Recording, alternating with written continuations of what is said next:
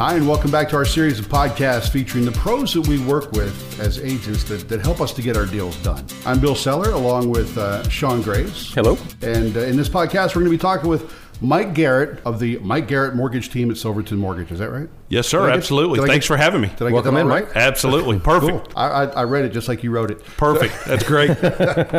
and uh, we're happy to have Mike here because, um, you know, you talk about folks that help us get the deal done. Really can't do much without the lender. So that is true. It helps you have, have cash, but yes. yeah. but yeah, so we're um, we're excited to have you here. And one of the things that struck me when I first got into business, and I haven't been doing this as long as a lot of people, was that I was a new agent. I was writing out my first deal, and I didn't know the difference between loans. You know, FHA, VA, conventional, USDA, whatever. Absolutely, because they each have their own little quirks. Absolutely, right. And you know, you, you can put so much down with this one. You don't have to put as much down with that one. I thought it'd be kind of cool for newer agents and maybe some folks in the business that still mm-hmm. don't really have a big grasp on it to go over some of that stuff. Absolutely. So uh, probably the easiest way to start is to to segment them out, and you know, VA is a, a Veterans Administration loan, so obviously you have to be a veteran uh, in order to be able to get a VA loan. So that's kind of the most restrictive one, um, but that's really the only restriction to it. It doesn't have a, an income restriction. Don't have to be a first time home buyer. You just have to have that VA eligibility to get that loan.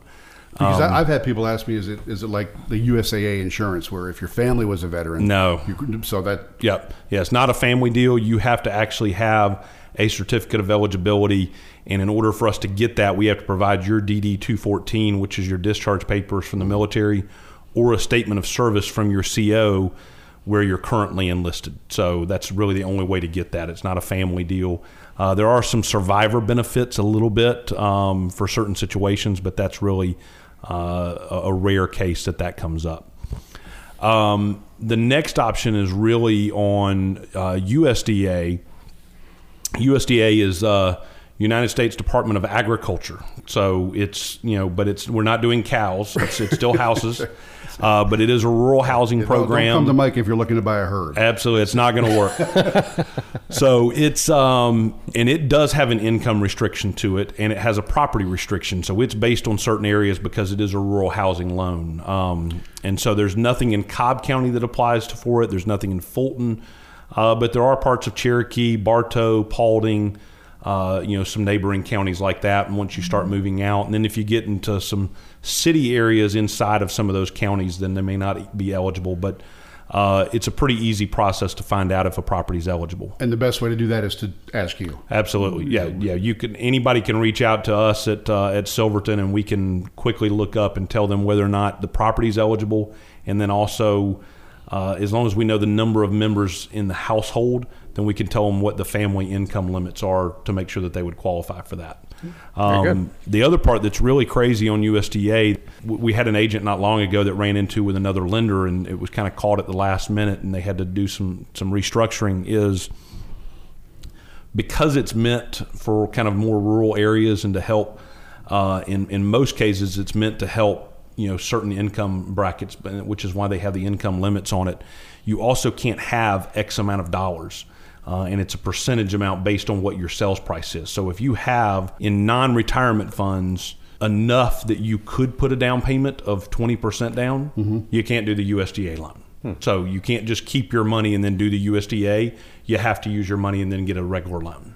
So, so you can be overqualified. Correct. You can you can overqualify for a USDA wow. loan. Okay. So, right. and and we've had agents that that recently they, they ran into this issue as well. Um, they're the only loan program that is impacted when the government is shut down.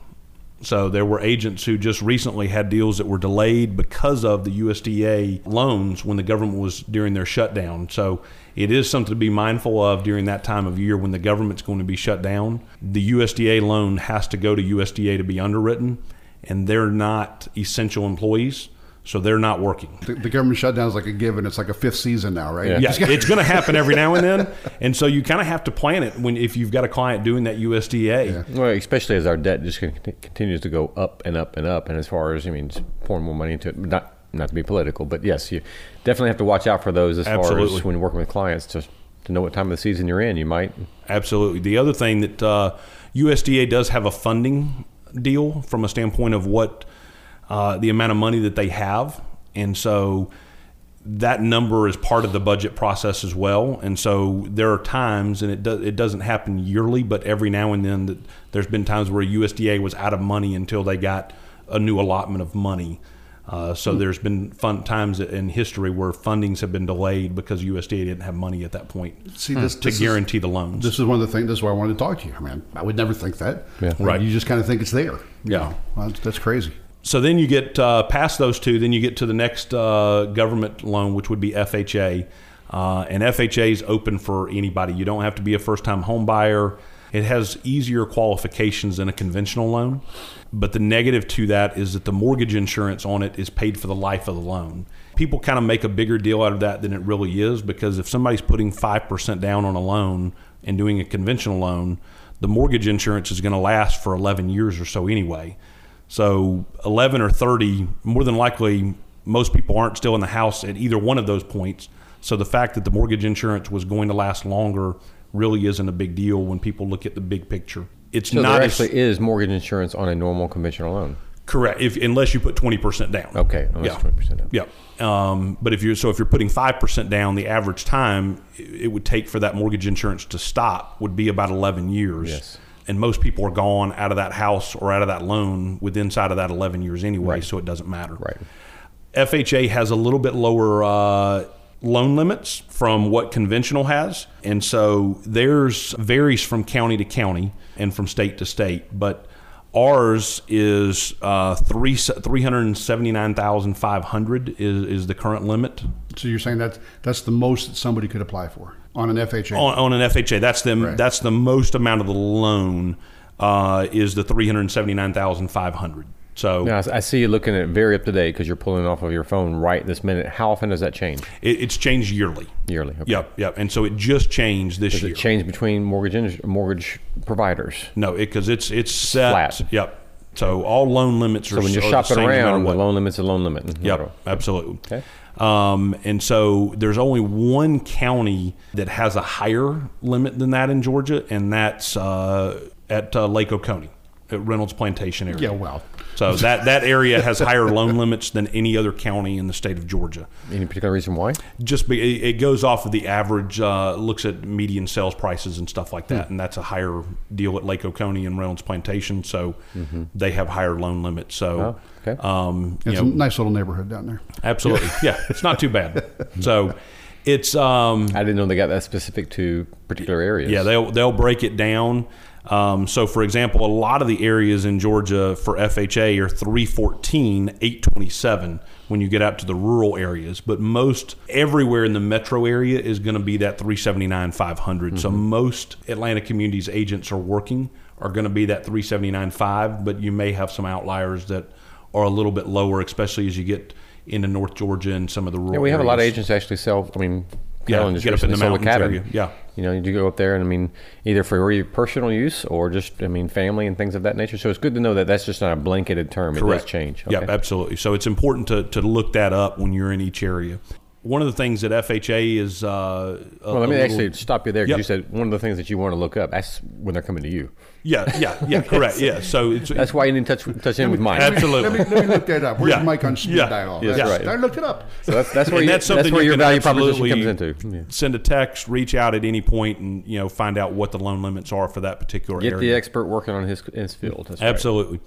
You know, the other part that's different on FHA is condos. You know, they have to be FHA approved to get FHA financing. And so we we have the ability to to quickly look up and see if a condo's FHA approved and uh, it's really a, the time to do that is as your client's looking to find out what condos if they're looking at condos we can look at all the condos that are approved in a certain county um, but if you're an agent taking a listing it's also important to know up front when you're taking the listing is reach out to us and find out if the condo is approved so you know what type of financing options a buyer could get when they go to buy it. Right. Okay. That makes sense. One of the things that is great about FHA is it has lower credit score requirements. Um, and so we can do FHA loans down to 580 uh, as well as VA loans down to 580. FHA requires a 3.5% down payment. Doesn't mean you can't put more than that, but they do require 3.5% down as a minimum. And they have higher debt to income ratio uh, allowances. So most companies have a restriction uh, of about 50 to 55%. We can go to 55% on any FHA or VA loan. Every now and then we can get a little bit above that, but then you're starting to really get a little sticky. Um, so 55% uh, is kind of the, the limit on the, the debt to income ratio. Uh, and that takes into account their new house payment along with all debts that are on their credit report. Still, that's a pretty good number, though. Absolutely. It's a high number. Yeah. I'm no mathematician, but that's over half of your income. So. Absolutely. Yeah. Yeah. Yeah. It's a, it's a big number for sure. Um, and then, so then lastly, you've got conventional loans. Um, conventional loans are anything that is kind of Fannie Mae, Freddie Mac conforming loan type stuff. And so uh, we saw a huge jump in the loan limits for that this year. And so the loan limits on the uh, conforming loan limits for Georgia, uh, most of the areas in Georgia went to four hundred eighty-four thousand three hundred fifty dollars. Wow! So that means that you're you're talking about being able to buy five hundred thousand dollar plus house with a three percent or more down payment. Mm. So that's a, it's a it's a great deal. Um, if you put less than 20% down, typically there is mortgage insurance. There are ways to get out of the mortgage insurance from doing a, a second mortgage or having uh, the lender pay the mortgage insurance in exchange for a higher rate. But that's something that we would go through everything with each client. Are you able to do any of these loans with nothing down? So USDA requires no money down. VA requires no money down. And then we have a conventional loan product that is a 97% first mortgage and a 3% second to make up the 100%. The 3% second has the same interest rate as the first, so it's not like you're paying a higher interest rate on the second, and the 3% second's a small loan. You know, on a $300,000 house, you're still only talking about a $9,000 second mortgage. So, so you're still paying the same. It's just split in two. Basically. It's just split in two. Absolutely. Right. Doing the 100% loan does have income restrictions. So if you're a first-time home buyer, you can go up to 140% of the area median income. And the area median income is something that we would be able to quickly look up for somebody. Not the exact number, but most of the metro area is going to be roughly 104,000 uh, if they're a first-time home buyer.